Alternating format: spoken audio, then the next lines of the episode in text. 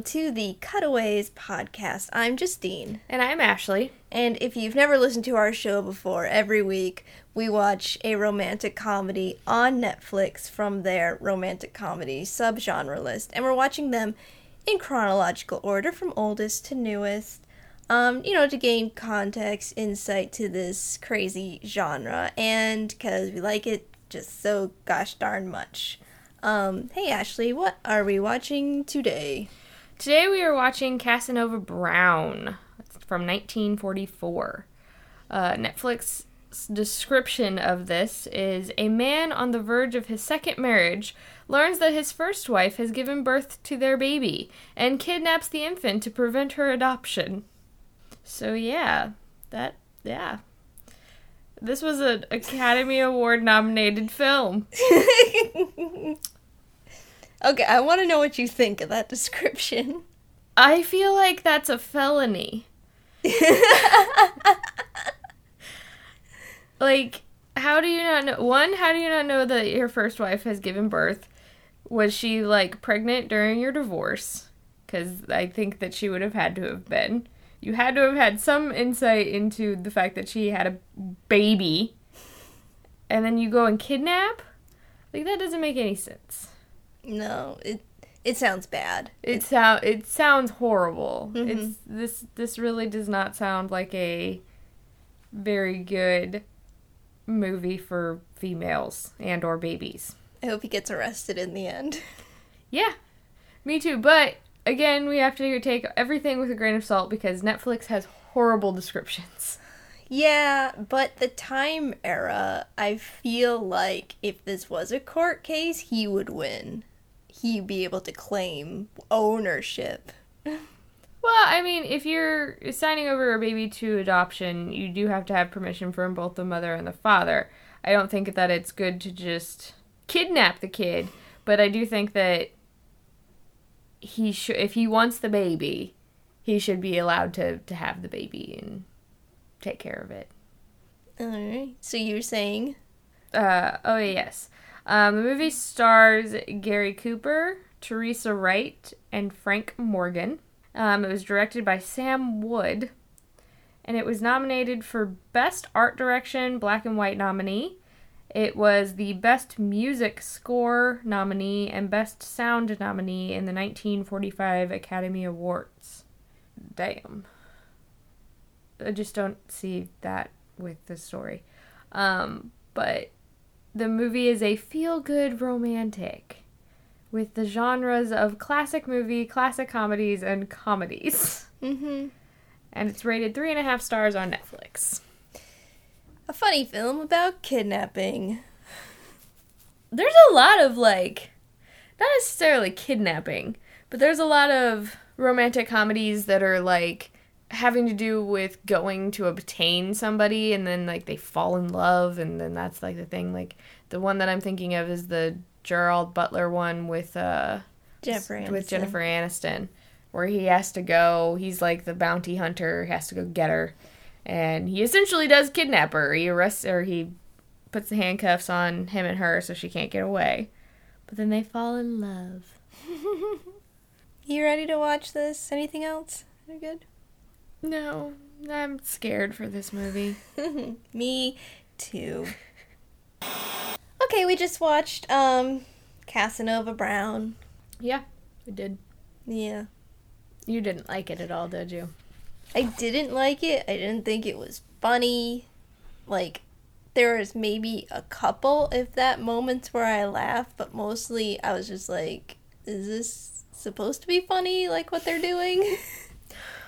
well, according to my research, we I found the uh, the New York Times review um, from 1944. They did not like it either. Mm. They said that it was basically trying to get laughs for the sake of laughs and it had nothing to do with moving the plot along. That's true. I was really bored throughout a lot of it. I was bored until like the end where he actually stuff happened. Yeah, where he he goes to the hospital and he realize like he finds all this stuff out. I feel like if someone gave me this movie to fix it, and I would just be like, I I can't. There's too much talking about things that are going to happen. Again, like this has happened in other movies we watch. It's like a lot of planning for things, and then we don't see the actual thing that they've planned. Yeah. And it's just like so much talk and and no no showing. I think we notice that way more because we're so used to movies showing rather than telling. Mm-hmm. We do in this day and age, people people don't want to be told how they need to feel or need to be told what's going on. They want to see it. And I think that comes nowadays there are very very little restrictions on what can be done in film with VFX and stuff like that. So back then, they might not have necessarily been able to shoot these things. I don't know, but this this was a basic basic story that I they could have, in my opinion, instead of all this backstory and all these setting up of things. Just get right to the nitty gritty. Well, I think instead of because we go back and forth to flashbacks a lot, I think instead of starting out with a flashback and actually starting in New York and what happens in New York. Just And tell then- it linearly. Not even necessarily linear, linearly, like have the story in New York and that be your intro. Cuz that was a it was an interesting story what he was telling. I don't think that they we necessarily needed the setup that he was getting married and, and all of that stuff before we find out what the movie's actually about. Mm-hmm. Like it was a good 20 30 minutes before we actually really find out what the movie where it where it starts. Yeah, and I think that's ridiculous. Well, there were a lot of characters that were were somewhat unnecessary. I mean, they were funny, but they weren't necessary. Like um, JJ, who was the father of Madge, who is the woman that he's going to get married, who is also played by uh, the wizard from The Wizard of Oz. Lots of Wizard of Oz references. Uh, in the last couple podcasts, he was funny. I think he, I think he was over the top, and I liked that about his character. I think that's just who that actor is, to be mm. honest. It was annoying to me. Understandable. I thought that there were some really funny instances with him. There was a lot of back and forth between him and Cass talking that I it just was like cut it just cut that down. There we- okay, he got a letter from the maternity ward. Like let's stop talking about it. Let's like do something about it. Movie takes place in Illinois. Yep. Rosemore Rosemore, Rossmore, Rossmore, Illinois. Good old, good old Illinois. Where which has to be close to Chicago because he was able to get to Chicago from Rossmore pretty quickly. yeah, on a train. Yeah. Okay, it starts really weirdly for me, which I thought was a flashback, but It's is- not. It's not. I thought it was a flashback. He comes off the train, but here's where okay, automatically I'm confused thinking about it. He comes off the train and he meets Madge. So how does he have a relationship with Madge already if he was just seeing this woman he was just uh, married to? I think Madge was like his old flame kind of thing. And he went off to New York for, I'm assuming, business and to teach and stuff. And then they reconnected when he got back. Okay, so assuming that's true, he goes to New York. He's in New York.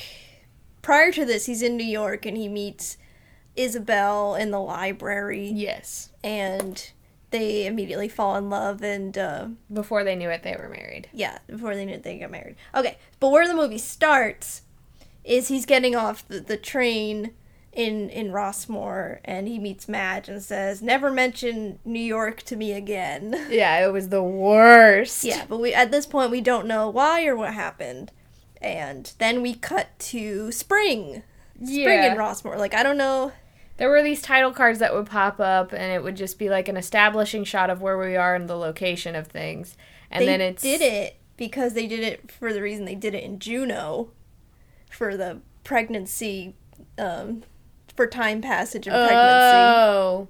Instead of saying 9 months later. But see, it would have been. This is where I think it would have been better had they started with everything in New York because Mm-hmm. then it makes sense for that progression of time. It did not make sense at the very beginning because Right. at the very beginning we're like, okay, whatever, or instead of doing that, cut out all of this whole backstory thing Mm-hmm. and just start with he's getting married. It's a summer wedding. Go.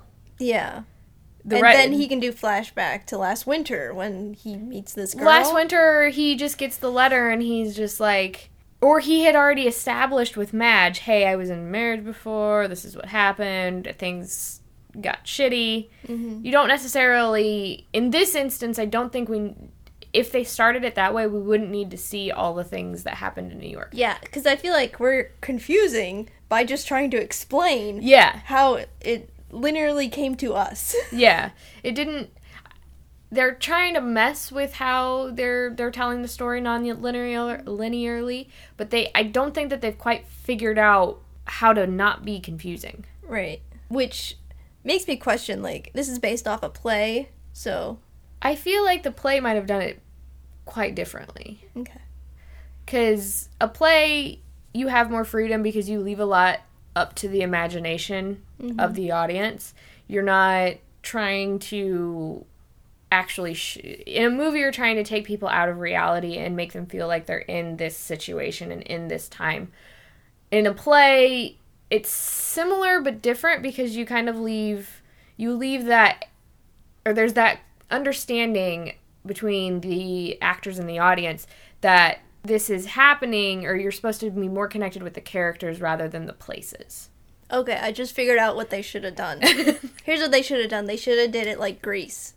oh, yeah. They could have had a time in the beginning where he's with Isabel and they're in the library and whatever, they're having fun, a jolly old time, and they show him in love. And then you cut to your title sequence, and then when you're back, it's sometime later, but it's kind of established that way, and he's with Madge. Yeah.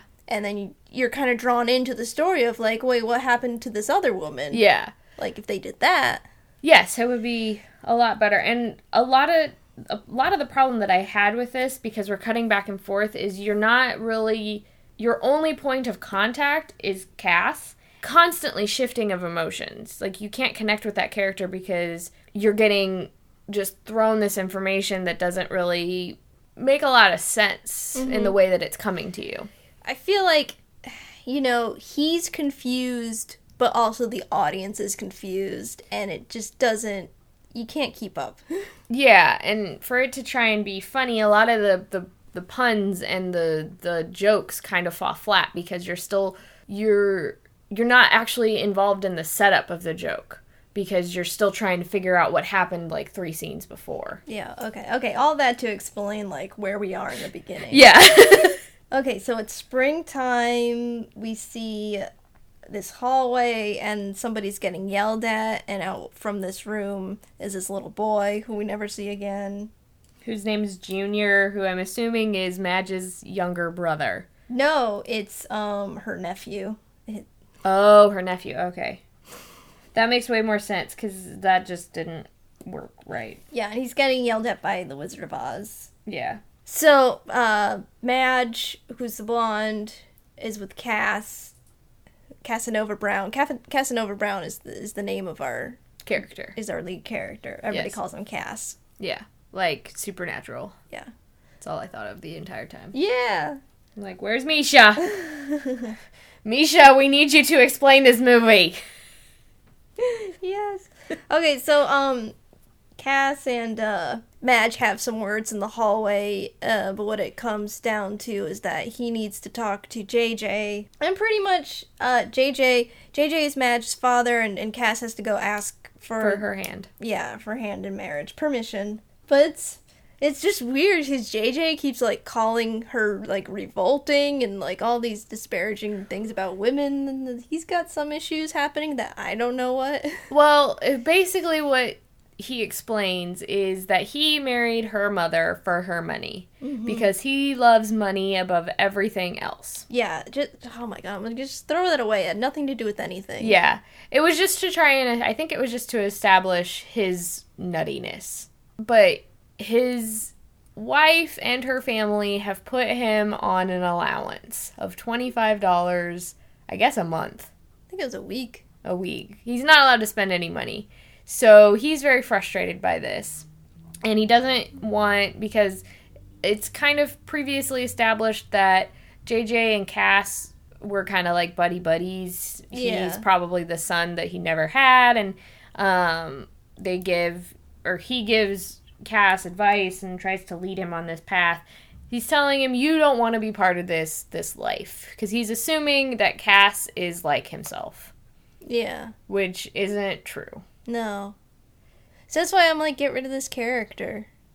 This whole subplot didn't need to be there. Yeah, so he's like, he won't allow the marriage. And then we cut to summer. And they're getting ready for the wedding. Yeah, it's the wedding planning. Well, it's the wedding rehearsal. Yes, they're prepping the church for the rehearsal or for the wedding. So, yes, as we said, summertime. The mother is Things. having like arguments with her daughter and very true to life, I'm assuming. I don't know. I haven't had to go through that yet.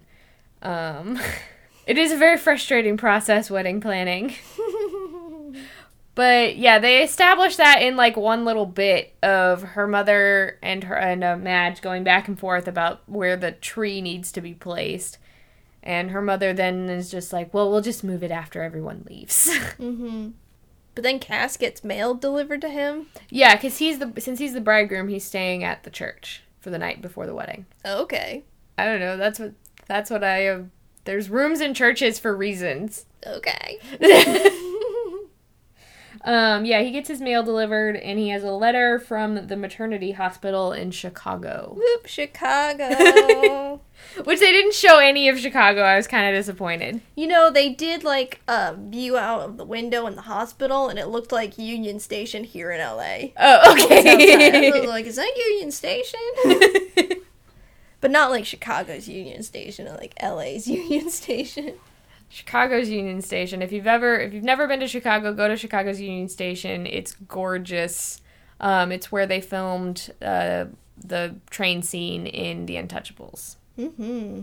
Lovely. Um, and now I'd much rather would talk about Chicago and I know, things they yeah, filmed right. there. Um, Let's Talk about some Chicago movies. uh, go ahead. Uh, I don't know. this is whole back and forth with JJ again, which was tiresome. Well, eventually it just cuts to a flashback of Cass telling the story of how he met his first wife. And as we've said, they met into a li- met in a library and they were married shortly thereafter. And then they flash back to Isabel and Cass at her parents' house. Yeah, okay. Well, first of all, Cass is confused why the letter came from Chicago since they met in New York. Okay, so continue. Yeah, I know. It just it doesn't. I, I don't know. I didn't think He that that just was holds necessary. on these. I know, I know, Yeah. but like these moments where he just is like pondering for five minutes, like, Yeah. what does it mean? I'm like, I don't care. but um, so he's sitting in the library of her parents' gigantic ass house. Sitting room. Yeah, the sitting room, and uh, Isabel is with her mother and father in the other room. Her mother is like devastated and freaking the fuck out. Can I just say what is with this guy and marrying like rich women, marrying into rich families? I don't know. Because He doesn't come off as the. He never comes off that he wants the money. yeah, I know. It's just well, maybe that was just a thing of showing American prosperity. Probably. So Yeah, the mother is crazy, crazy sauce, crazy pants. Um, she's very big into astrology and how it dictates your life. yeah, so she immediately needs to know Cass's birthday, and all this information so that she can figure out what's going to happen. and of course, it's bad news. It's catastrophic. yeah, She wouldn't stop saying that word. she's like, no, no, this wedding is no terrible Sagittarius, blah blah blah. Yeah. Cat. Meanwhile, Cass is sitting in the other room smoking a cigarette. Comes to find out that there are no ashtrays because the family and well, crazy mom does not approve of smoking. Mm-mm. So he continues to smoke his cigarette, but he smokes it in a way that keeps the ashes on top. Mm-hmm. so yeah, that was that's a that's a setup. It's obviously a setup for something that's to come later. Yeah, so he's taken his all of his his, his butt and his ashes and his match, put it all in his hanky, put it in his pocket Yeah. because he can't put it anywhere else. So yeah, he's in there with them, and he's like, "I don't care about this fooey and whatnot," and making them all angry. Like he's already married their daughter, and but he didn't get the family's approval first, and so therefore it can be annulled. But it technically can't, but whatever. Well, it depends on where because the family does not approve. There was a legal way of getting getting a marriage annulled strictly on the fact that the family did not approve of the marriage, Really? What is- depending on how old she was. Oh. yeah. She was a college girl. She was a college girl, so women didn't have the same rights that we have. and okay, well, they had sex. Yeah, I'm duh. just saying it's like legally binding contract now, right? Yes and no. It's a gray area of the law. Depending on the family and the family's lawyer, they can get they can get, obviously get it annulled because they did. Okay. Well, that that part I struggle with. But I don't know the time period, you know. I don't know the laws and all that of that. Um but Yeah. when did they do it? I don't know. I don't know, but uh, while they're all going about this conversation of how horrible their marriage is going to turn out because Sagittarius and Neptune were in retrograde, his pocket starts to smoke. Yeah, it was liar liar pants on fire. Yeah, literally. Cuz his uh his mother asked if he smoked or his mother-in-law asked if he smoked and he lied about it. And she said, "Well, a liar is worse than a smoker." Mhm. And then his pants started to smoke. Yeah, so then he threw out his hanky in the trash, and then the wastebasket catches on fire, which catches the curtains on fire. which catches the entire house on fire. and they burned the house to the ground. Yeah, There was nothing but like the fireplace left. yep. It's true. Like that that is a thing that happened. Fire departments weren't as equipped as they were today and Mhm. depending on where they lived in New York, they might not have lived close enough to one to get there fast enough. This is how the entire city of Chicago caught up in flames and burnt to the ground. That's a good thing they weren't in Chicago at the time. Yeah. Thus ends the flashback. Well, he walks away and their marriage basically is over. Yeah. And then there's more lots of man talking. Yeah, I just wrote down he's spending so long figuring out why the letter came from Chicago. I'm just like, who cares? You just had a flashback with the only woman you've done it with recently. Yeah. Or basically, the letter says to call the doctor at his er, uh, within the week. hmm Why doesn't he just call the freaking doctor and get the information? Because the doctor isn't going to. The doctor is going to at least give him a semblance of what is going on. I think. Mm. He's obviously not getting any information from this pondering how it got to Chicago or how he got a letter from Chicago. Yeah. But basically, him and JJ come up with the idea that he's going to take the midnight train to Chicago. We've all done that. Yeah, or midnight drive. I did that. So he's going to go to the hospital, find out what's going on, and basically, he's still under. He's trying to make himself believe that this is just all a a, uh, a ruse and a bad ad that was sent to him. Yeah, all the while kind of forgetting that he's getting married the next day. Yeah. He did not he did not take this new marriage very seriously cuz he's No. clearly still in love with us Isabel. Yeah, that's true. Like anytime he talked about her, he swooned. Yeah, he loved her hardcore. Yeah. Um so he gets to the hospital I'm assuming the next morning and there's this whole like maternity ward humor kind of back and forth with oh, the nurses. I hated this.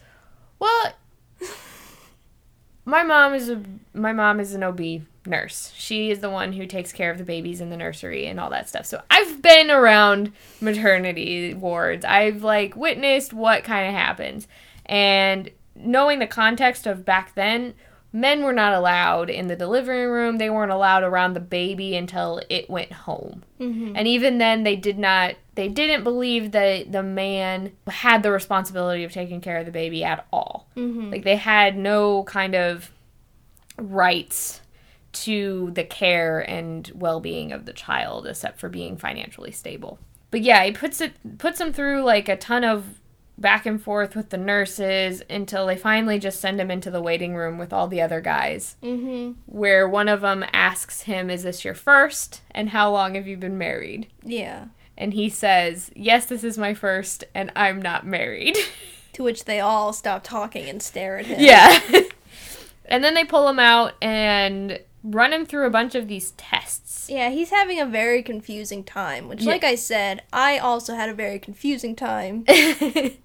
He's confused, I'm confused. Well, I think at this point you were supposed to be confused with him because you weren't necessarily. I mean, as a female, I knew what was going on, sort of. I knew that they were doing tests. Um, I knew that he had a baby. He clearly had a baby in this hospital, and they were doing tests for some reason. Which you then brought up the fact that they're doing this so that they have a, all the information on file for their adoption. hmm And uh, yeah, once they get done with all the tests, Although some people thought he, he was pregnant.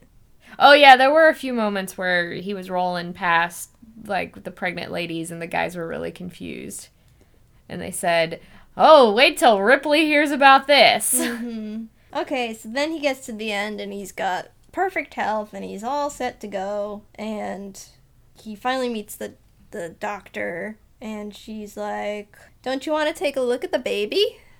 yeah. And he's like, Whoa, whoa, whoa.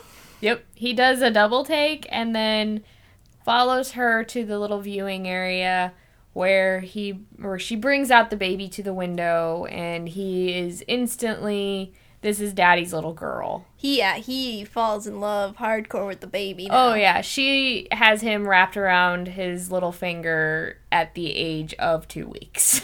but yeah, then they call down because they're assuming that he wants to meet with the mother. Um, Isabel is there with her dad. Well, she says to him, um, the doctor says to him, af- right after he's like in love and is like, oh, the baby's so perfect, da da da da, and she goes, it'll be a very lucky family who gets that child. And it's just like this huge bomb that has just been dropped on him. Yeah. Like, he's just wa completely devastated. Mm-hmm. That he's like, what do you mean? What do you mean? So, yeah, he goes to meet with Isabel. And he's like, what's this idea to give my baby away?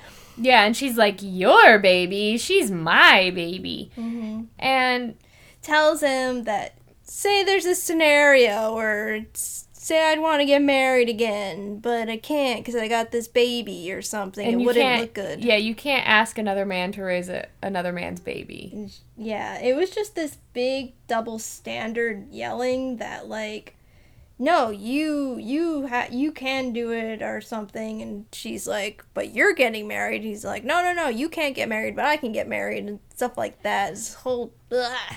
Yeah, there was stuff like that, but they basically what this came down to was that the father had no rights over what was going to happen with the baby. If she didn't the my whole thing, yeah, I got the whole double standard of the wedding kind of thing, but she can get married and leave the baby with its father if the father wants the baby. In my opinion, I think that, that was like a complete setup of the times where men basically had no rights over what was going to have the well-being of their child essentially Well, I don't think it was looked upon where you could have a baby split between two families. no it definitely wasn't So someone had to take the baby or she gives the baby up to adoption. yeah but it shouldn't just be her decision i guess that was where i was getting angry or not necessarily angry but i was getting a little frustrated with with the time period because she shouldn't be the only one that's given making the decision to give the baby up for adoption that is his child too if he was not in the picture at all if he did not want the baby yeah she's doing the right thing give it to a family that's going to love it and take care of it Mm-hmm. but if the father does want it and wants to be in that kid's life, Mhm. he does have a right to it. Yeah, but like you said earlier, with the time period, it's not expected that the father would know. an- Yeah. An, unwed father without a wife would know anything of how to feed a baby or anything. This is where I kind of thought that this, at this point in time, it started to kind of be, in a sense, a feminist movie because father's rights are a feminist issue. It is a thing. Feminists have always been trying to break the stigma of that men can raise their kids too.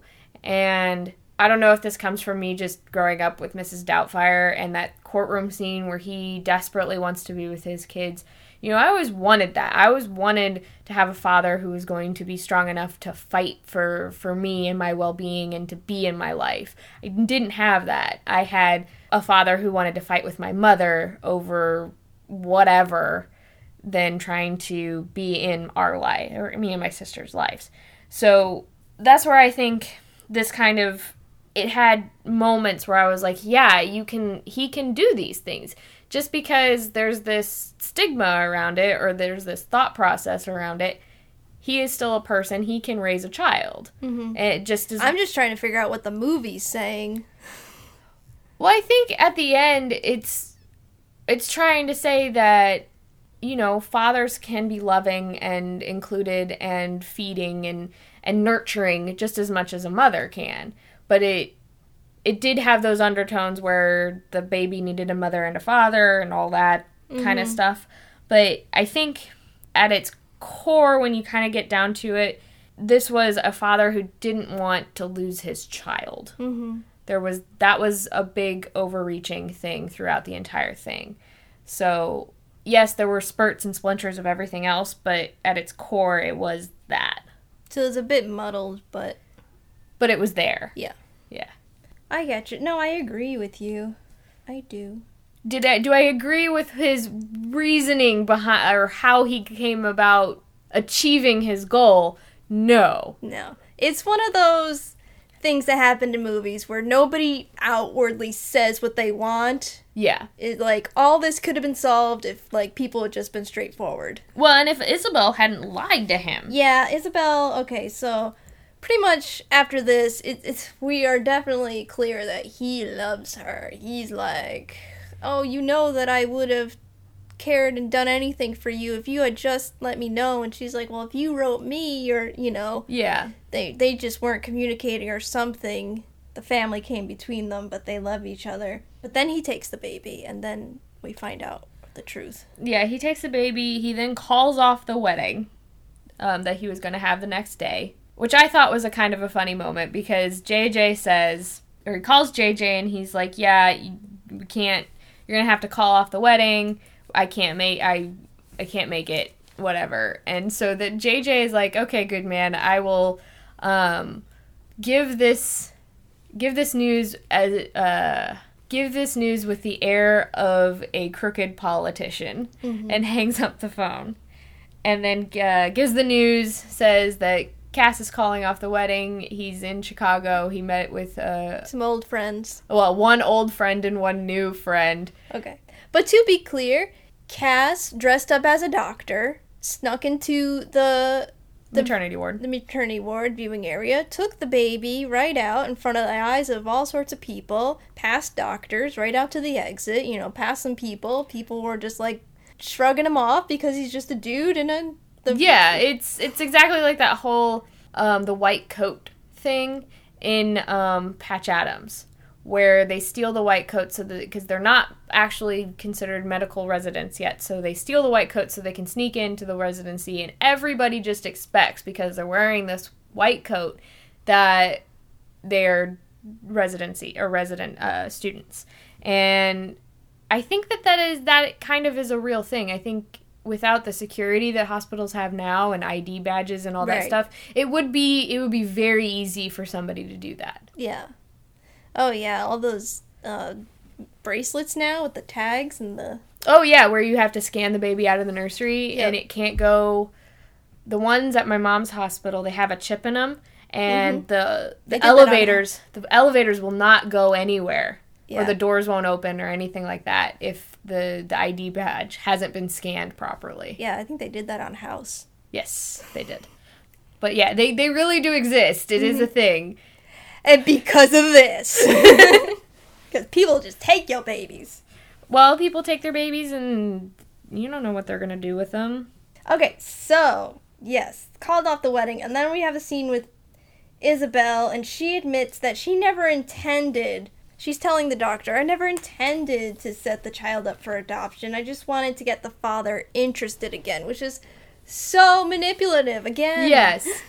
It's it's like she she talked herself into believing that he was never going to take a phone call from her, that he was never going to answer any letter or any type of communication. So she had to go to the most drastic, uh, like, aspect of this, which is a very, I guess, movie thing to do when you think about it. Mm-hmm. It's like a lot of things are fantastical in movies and they're kind of out there.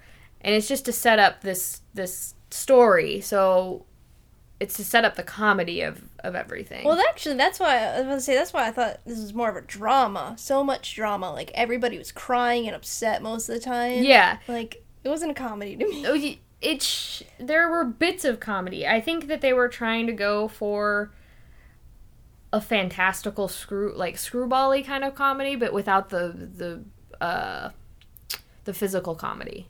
Nah, just it was too serious for me. Everybody. Gary Cooper is not a very comedic person. Mhm. He was. I felt like he got very sweet and uh, like I thought it was cute what he did with the baby, and I thought he was very natural and genuine in his love for the baby and how like instant that love is when you see your child. He's no Cary Grant. He is no Cary Grant. But Gary Cooper that isn't I would have bought. I yeah, he would he would have taken this with like a witty kind of edge to it. With Gary Cooper, Gary Cooper is famous for being this classy James Bond kind of like debonair kind of dude. I mean, he's literally mentioned in Putting on the Ritz in the lyrics. oh yes, yes. So, So- bad casting. Bad casting. Well, mm. bad casting because he didn't have any chemistry with any of the either wife There were three of them in the end. Yeah, there were three of them in the end. But he really he was genuine about his love for the baby. Yeah. I, I will give him that. Well, he gets a little crazy sauce in the next part. Okay. Well, actually, the doctor and Isabel, after having that talk, go to the to the viewing area and they find that the baby is missing. And I'm like, ah, drama again. Yeah.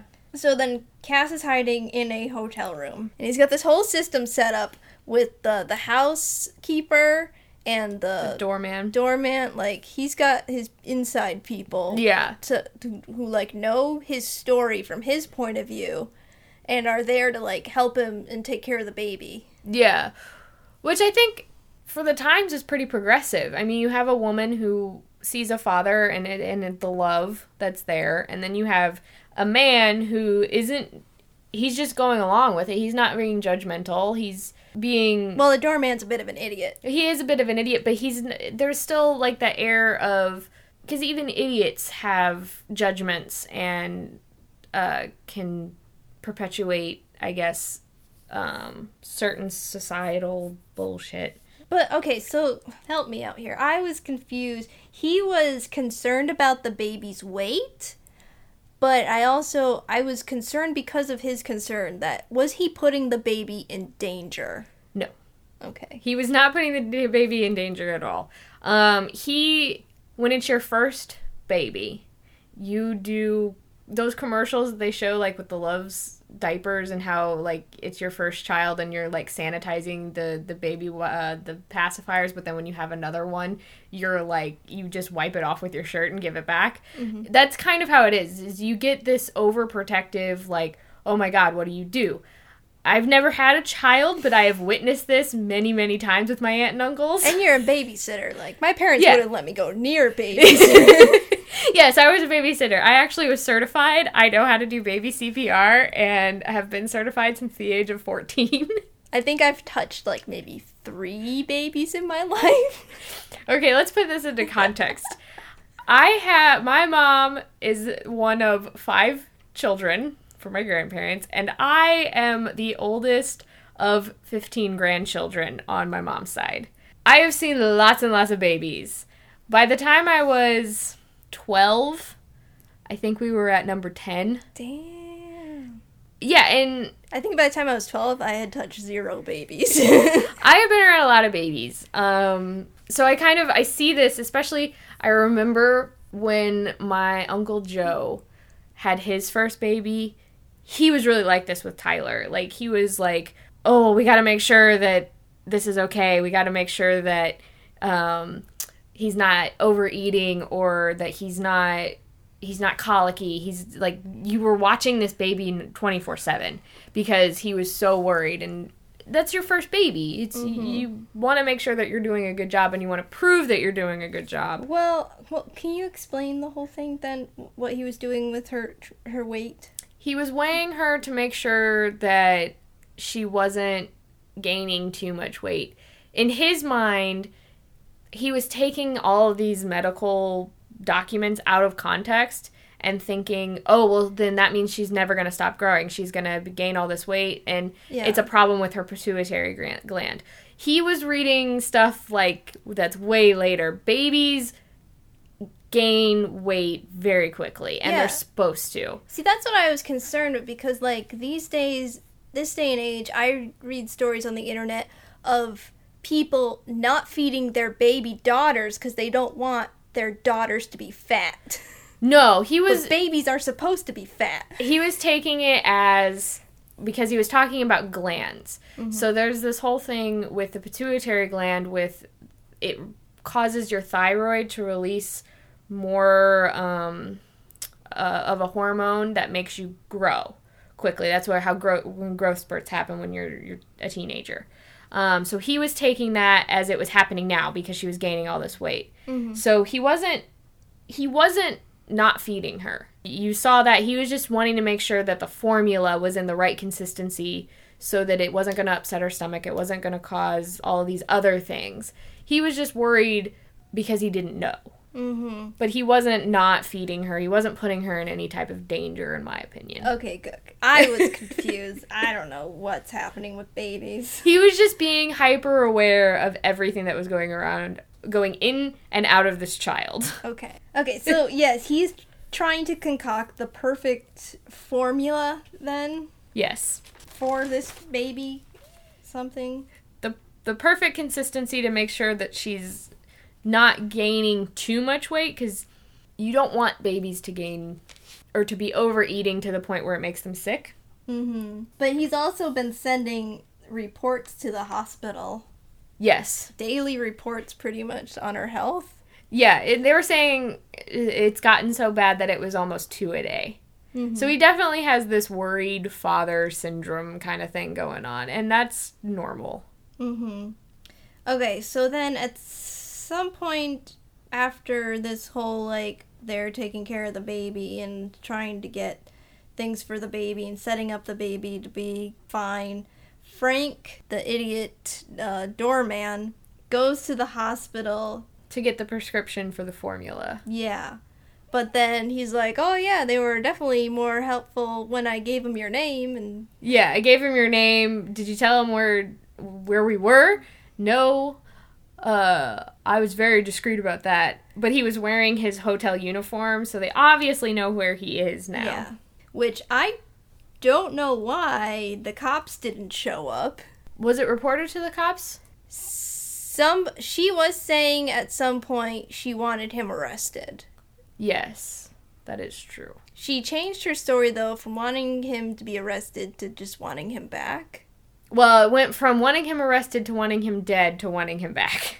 Yeah, but I feel like at the hospital had to file with the police that the baby was missing, right? Nowadays, yes. I don't know about back then. Do you think it was just like a personal lawsuit type of thing or I don't know. I think it was maybe the hospital because he was sending all of these reports. They knew that the baby was somewhat okay, but wanting to save their reputation in a mm-hmm. way, probably, and keep it out of law enforcement. Because I don't know. We're in Chicago. It's a different time period from what we know. So I don't know. It happens after the doorman comes back and they find out that everyone knows where he is. everybody shows up at the hotel, so he tries to make an escape. But doesn't he try to get married first? Well, he decides that, or he figures it out Oh wait, yeah. So he's ranting about his man problems. he wants to keep his baby. Yes. That that's the main thing, and he's trying to to do that. And I think what he was doing was very noble. I don't think that this is like a whole oh listen to him gripe about his problems, what he can and can't do. Or he said something along the lines of we can be president and we can be we can do all this stuff, but we can't raise a baby. Mm-hmm. And in that context, I think he had a right to say it that way because it's true. It not it's not necessarily a form of equality or saying anything bad about women. Right, because It's- it's the patriarchy that brings him down. It is the patriarchy that brings him down and he's he's mad about that. He's deeply hurt by that and I think that if if anything to be should be taken away from this movie is that men can take capable care of the baby. Mm-hmm. on their own Mhm. because he did. He was all decked out in his sterile outfit all the time when he was holding the baby and His around stolen the baby. hospital goods. Yeah, his stolen hospital wear. Um, Okay, and his but mask then and stuff. he's ranting to um, what's her name? The the housekeeper. I didn't catch her name. Began with an M. Is it Myrtle? No, Or Marion. Maybe it didn't. don't I didn't. I didn't catch it. I just knew she was like the maid. Um, but she's like, so if you married again, you could keep her. And he's like, that's a great idea. Let's go get married. Yeah, because it wasn't. He was willing to to do anything for this child that has been established. So So we see him go to go to City Hall and show up there with the baby. He's got the baby with him to go get married. Um, JJ and Mad show up, and then Isabel and her father show up. and they're all in the elevator together. Yeah, and then Frank spills the beans again that they were going to go get married. And Isabel gets terribly upset. Yeah. She is devastated and depressed. She and- gets so upset that thunderstorms happen. yes, which I mean, she's a mother separated from her child. This she hasn't seen this kid from for about two weeks at this time, and that to not know where your baby is, to not know what's happening, even though everyone else, or well, Cass was under the impression that she didn't want the baby, that she didn't care about it, and she's hurt. I don't think that they, they they didn't focus on that enough, in my opinion. That she was devastated Hmm. About her child being gone. Right. She was more devastated about Cass getting married again. Yeah, that was what I think. That's what like tipped it off. It was like the trigger, and then because she was holding it together really well, but mm-hmm. I think that finally was the the straw that broke the camel's back because she wanted him back too. Yeah, she was not. They didn't play her out to be a good person at all. She is using the child as a pawn to Yeah. get this man, which Yeah, is, is not not good. People think that- people think that women do this all the time. Yeah. So while it's perpetuating good ideals, it Mhm. is perpetuating bad ideals as well. Good ideals for men and bad ideals for the women. About women. Yeah, true. Well, Frank tells that Cass that he spilled the beans, so they get him another room right next door. Yeah, like down the hall. It's like three rooms down the hall. Yeah, where everybody's waiting for him to come back. Yeah, they sneak out. Except for um what's her face? Mad. She's just like, I'm done with this guy. And Yeah, she sh- like leaves. She walks out, and JJ's the one who stays Yeah. Cause they're buds. for whatever. Well, he was taking all of Isabel's dad's money. Yep. But he was well off. He didn't care.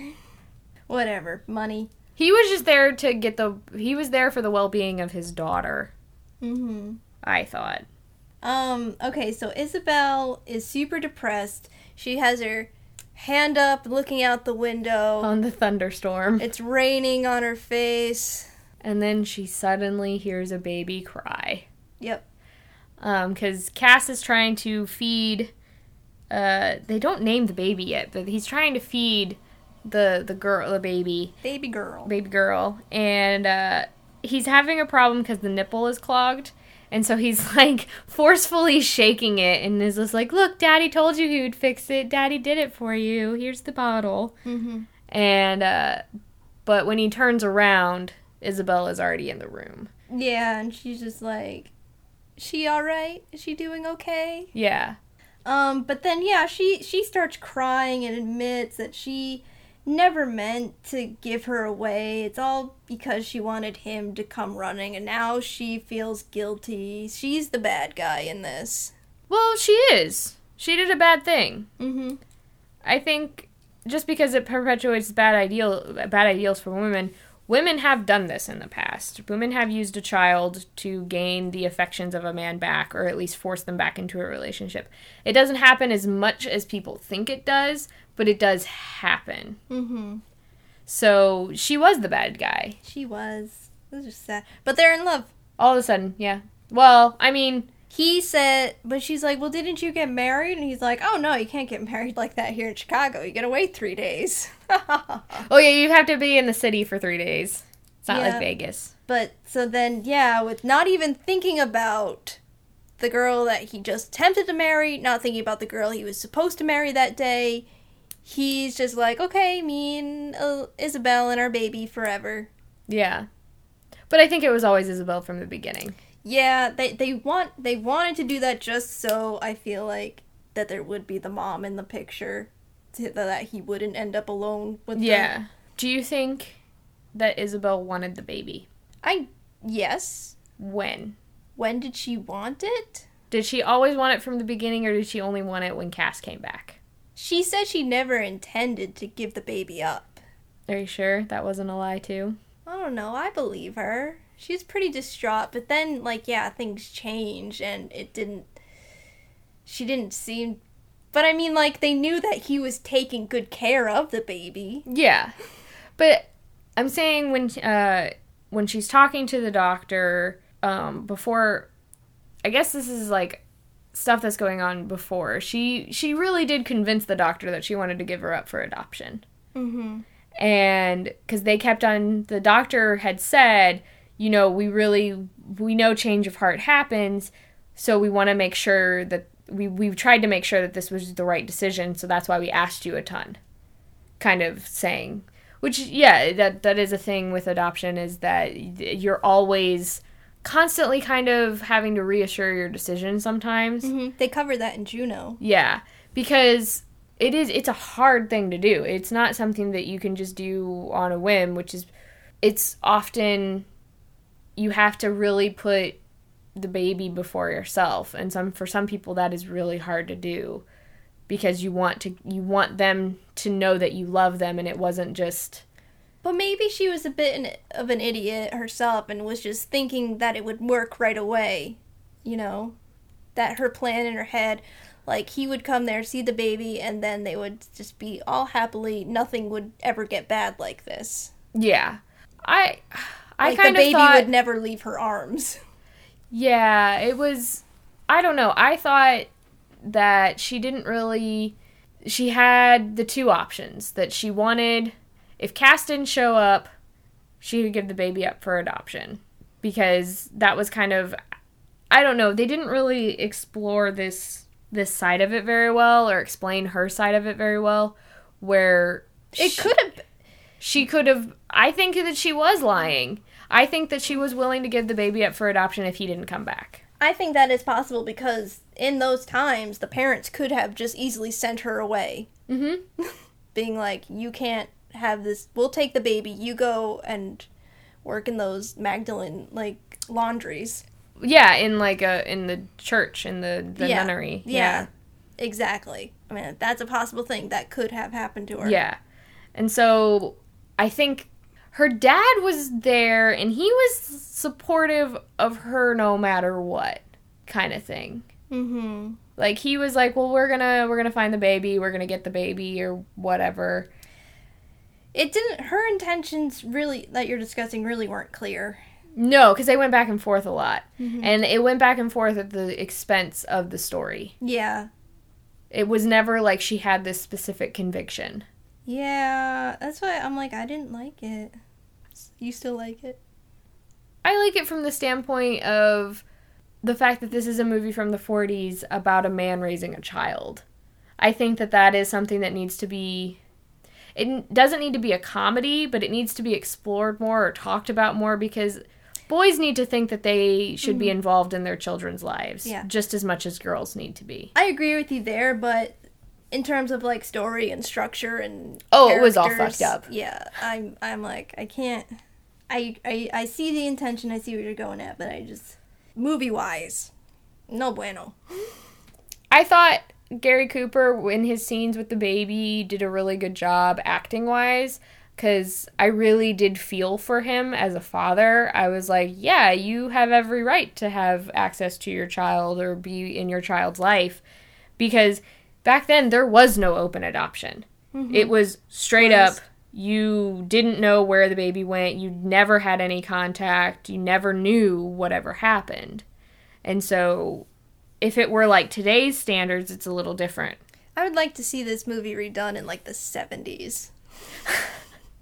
well, it is this trope. It is kind of a trope of a of a man getting the baby and not knowing what the fuck to do that has lasted all the way on through well comedy mm-hmm. all the way up until now. So I'm sure we'll see this again. Oh yeah, we'll definitely see this this again. I've I have But yeah, definitely interesting feeling. take on it in the 40s. Yeah, because of the historical context of it all. Mm-hmm. And especially the whole family values kind of thing and back then. Okay, so why do you think did they just want to play off the name Casanova as someone who is involved with many women as like it, I read in Wikipedia that the name is synonymous with womanizer, like that you'd call a womanizer a Casanova. If that's what their intention was, they didn't write that into his character enough. He mm-hmm. did not feel like a Casanova. He to me, he was always in love with Isabel. He tried to get over her because of everything that happened and how his parent or her parents basically put the kibosh to their wedding or to their marriage. So that's why he went to to Madge. He might have went to Madge a little too quickly. I think mm-hmm. this is a whole rebound relationship issue again. But yeah, if that was their intention, I don't I didn't see it. Yeah, it's just weird that it was written in there and brought up a few times, but yeah, not really connected to the character. Yeah, the only time that it was really connected was when he brought up the fact that he wrote a book yeah. about his distant relative from Italy. Yeah. Yeah, that's it's like they're trying to give the characters too many traits. Mm-hmm. If you constantly are giving or trying to put all this symbolism into things, it's going to mess with the underlying story a lot because the actors aren't going to know what to do or the audience isn't going to be able they're going to be tr- constantly trying to figure out this what certain things mean. That's why I don't really like movies that over have overreaching symbolism mm-hmm. because I think it just it distracts from what we're actually supposed to be focused on. And I think that maybe we also put symbolism in certain things that shouldn't like the whole I don't know why I'm going off on this tangent, but um, high school English classes that put all this symbolism in books that the author never really intended. And then you make it like a fact the author really did mean these things when in fact he didn't or mm-hmm. she didn't. And i hate that. I hate just this over this need or this constant this constant need to submit symbolism into every little thing. I think if that was what their intention was they went about it the, that was just dumb in mm-hmm. a sense. I think that it was just a name that they liked and just threw it up there or that's what i would do if it was just something the name or his name shouldn't have been a symbol or symbolism for what the story was going to be about. Right.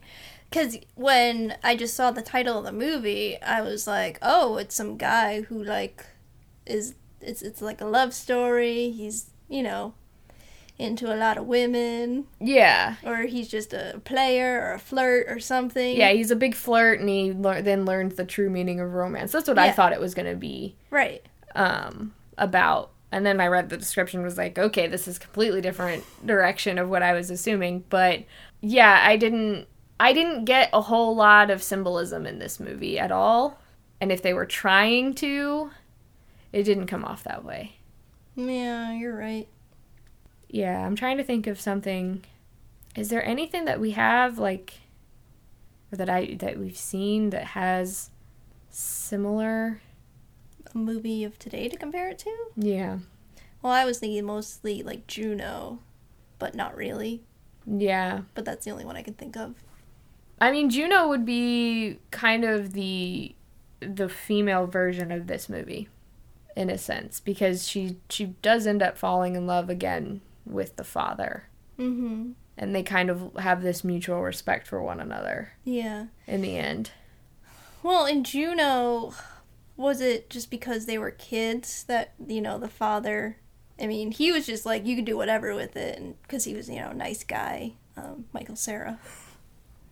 I think in Juno the way that it was explained like that she explained him was that she wanted to give it up for adoption because they could not give the baby the life that it deserves and they still had so much of their own lives to live. And so it would be like baby taking care of a baby. Mm-hmm. and he really agreed with that and he didn't i think he really wanted the opportunity to, to still grow as as a person. And she although she deeply cared for the baby she did not want um, it to grow up in the same environment that she grew up essentially she wanted a better life for it Yeah, because her mom was out of the picture. yeah she she did not i don't think she was ready to be a mom because the only understanding that she had of motherhood was absentee Mm-hmm. And then her stepmom, which she doesn't get along with. her stepmom But she ends up getting yeah along sh- with- she ends up getting along with him because they end up kind of again finding the mutual respect for one another because her stepmom has been there but it's exactly like a step parent who comes in when the child is essentially already kind of establishing their own identity. And in juno it's where the stepmom comes in right around like the age of 10 and so juno was really kind of already understanding of the world. So you didn't really need that mother figure as much, but yet the stepmom wanted to be so much that she kind of forced it on her. And so that caused that tension Mhm. from just from the they don't really explain that in the movie, but just from that kind of back and forth that they had, that's what I got from it. In this movie, it, it's it's very different. Mm-hmm. So yeah, I can't think of one that is similar enough to this story. Like there there's no kidnapping movies that I can think of that are a father kidnapping their child because they want to be in their life. But the man raising the baby is a huge comedic trope. I mean like I'm thinking like raising Arizona now too, but that had a couple. Yeah. I'm thinking of like daddy daycare, where dad loses his job, so now he has to take care of the kids and he starts this whole daycare service. And there's a lot of com- comedy that comes with that because men don't. Men are perceived as not knowing about children. Okay, back to this of something that I like doing now. Isabel and Cass, their future. Will they last beyond the movie? I think they are completely caught around. I think this little girl is going to be spoiled beyond belief because of what they had to go through to, to keep her, essentially. Like, they're going to love that kid forever because of how their beginnings were. Mm-hmm.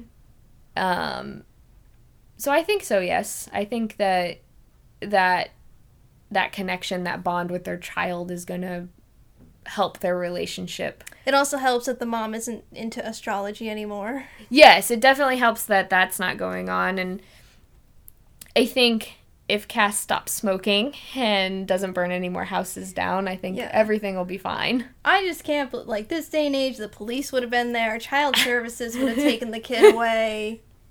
This is why we can't think of an example. Like, this doesn't happen beyond, like, Well, it doesn't happen one because it's not really possible to happen and because these two these two adults were sane. These these guys were not like on drugs or anything like that. Like a lot of times, you know, the kids are being taken away by child services as babies because the parents are on drugs. They nor they don't send them home with that type of behavior or something like that, which is why we have so much security because tweakers have tried to steal babies and take them home with them because that's their kid. But I don't know. This day and age, I think we take away children very quickly on the basis of other people's opinions mm-hmm. rather than actually sitting around and understanding the family dynamics. And I think that if we had a better understanding and I guess less of a stigma on mental health in this day and age, we would have a better understanding of family dynamics and what plays out in those. I'm trying to think.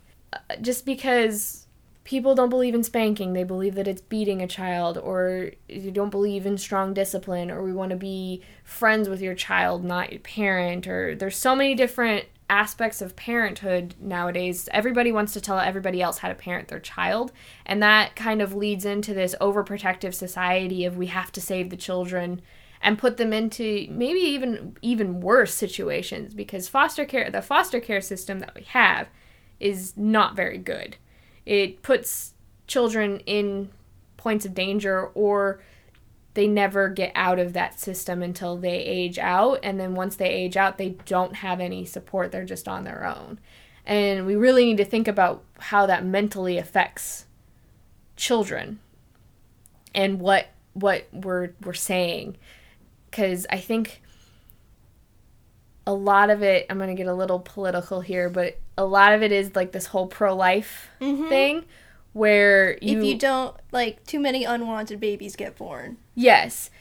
If you if you are truly pro-life, you won't you aren't just caring about that embryo. You aren't just caring about the the collection of cells that make up what can be a baby. You care about that baby after it's born. You care about the mother that has to take care of that baby now because she doesn't have access to the health care that she needs or to the job that she needs. You give that mom maternity leave. You you don't expect moms to go right back to work right after they have a baby. You have to think about how one decision affects so many chain of events. Like if let's say that 16 year old who made a stupid drunken decision ended up getting pregnant, didn't get an abortion, but hey, her pro life parents who taught her how wrong abortion is kicks her out of the house because she's now pregnant, isn't going to support her. She has to find a waitressing job to, to take care of this baby, but she can't pay for any childcare, so this means that the baby ends up where? Mm-hmm. Where did, like, where along the lines does this happen? So you have to kind of think about the child as a child after birth and not just protecting that one thing that may not have a voice. But what about those kids who go to school and that's their only meal for the day because their parents can't afford to feed them because they're constantly working or never around or have to pay for rent to make sure that this kid is okay. Like that's not in my opinion that is not you're not pro life unless you actually believe in socialist things. But yeah, that's my political spiel for today. The Cutaways podcast supports your local adoption services. we are not sponsored by anything, I swear. Just passionate about certain things. like, how did we get here? I don't know. I'm like, must transition. Must transition, but how? Do you want to rate the movie? yeah! Justine, how would you rate this movie? I give it two baby burps. Oh, that's cute. I'm gonna give it two and a half baby nappies. Ew! I like the word nappy. It doesn't necessarily have to be a dirty nappy. Oh, right. I just I always grew up with it being called diapers. Yeah. Nappy is just adorable. All right. Um next week we are watching 1948's Miranda. Miranda. Get to say, now so that everybody can hear Miranda.